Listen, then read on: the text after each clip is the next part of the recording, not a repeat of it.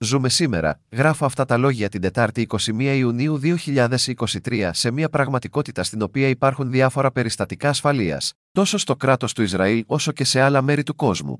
Όταν ένα άτομο δέχεται επίθεση σε ένα τέτοιο περιστατικό, υπάρχουν, όπως γνωρίζουμε, δύο πιθανές απαντήσεις.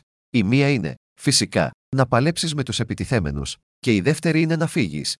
Εκτός από το ότι όταν πρόκειται για ένα άτομο με αναπηρία που βρίσκεται σε τέτοια μία κατάσταση, πολύ συχνά καμία από αυτές τις δύο αντιδράσεις δεν είναι δυνατή, και έτσι δημιουργείται μία παγίδα θανάτου. Και ακόμη περισσότερο. Για πολλά άτομα με αναπηρία, η σωματική αναπηρία δεν επιτρέπει στο άτομο που πάσχει από αναπηρία να κρατήσει όπλο για αυτό άμυνα. Θα μπορούσε να χρησιμοποιηθεί σε μια τέτοια κατάσταση. Και με την υπόθεση ότι ένα τέτοιο προστατευτικό μέτρο, εάν και όταν αναπτυχθεί, θα μπορούσε επίσης να γίνει κατάχρηση από ορισμένα από τα άτομα με αναπηρία, γιατί, σε αντίθεση με τα αποδεκτά στίγματα, ένα άτομο με αναπηρία δεν είναι πάντα γαμ, quote.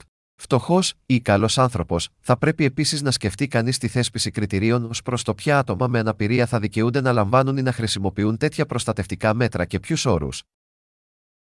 Ο συγγραφέας είναι ο Ασάφ Μπινιόμινι, κάτοικος της γειτονιάς Κυριότ Μένατσαμ στην Ιερουσαλήμ Ισραήλ.